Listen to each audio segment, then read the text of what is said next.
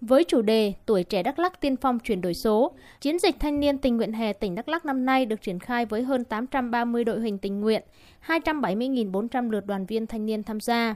Trong 3 tháng của chiến dịch, toàn tỉnh đã thực hiện gần 500 công trình thanh niên với tổng trị giá làm lợi là gần 7,8 tỷ đồng.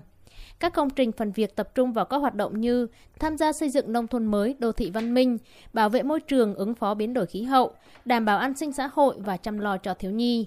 Nhiều hoạt động tập trung vào các địa bàn vùng sâu, vùng xa, vùng biên giới tại các huyện Lắc, Mật Rắc, Buôn Đôn, Ea Súp và Krông Bông.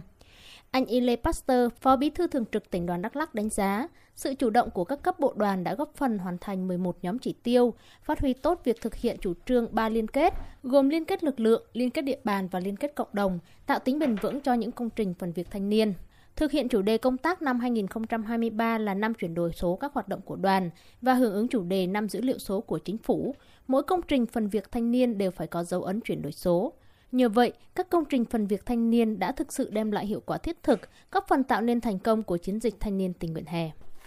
Thông qua chiến dịch, chúng tôi cũng đã xây dựng rất nhiều các công trình phần việc thanh niên, xây dựng nhà tình nghĩa, trồng cây xanh, xây dựng tượng đài Bác Hồ với chiến sĩ biên phòng, các công trình thắp sáng đường quê. Những công trình này thì cũng đã để lại những lợi ích trên địa bàn. Qua đó cũng góp phần giáo dục cho đoàn viên thanh niên về những cái ờ, mục đích ý nghĩa khi thực hiện các công trình phần việc này. Qua đó hỗ trợ được cho cộng đồng cho xã hội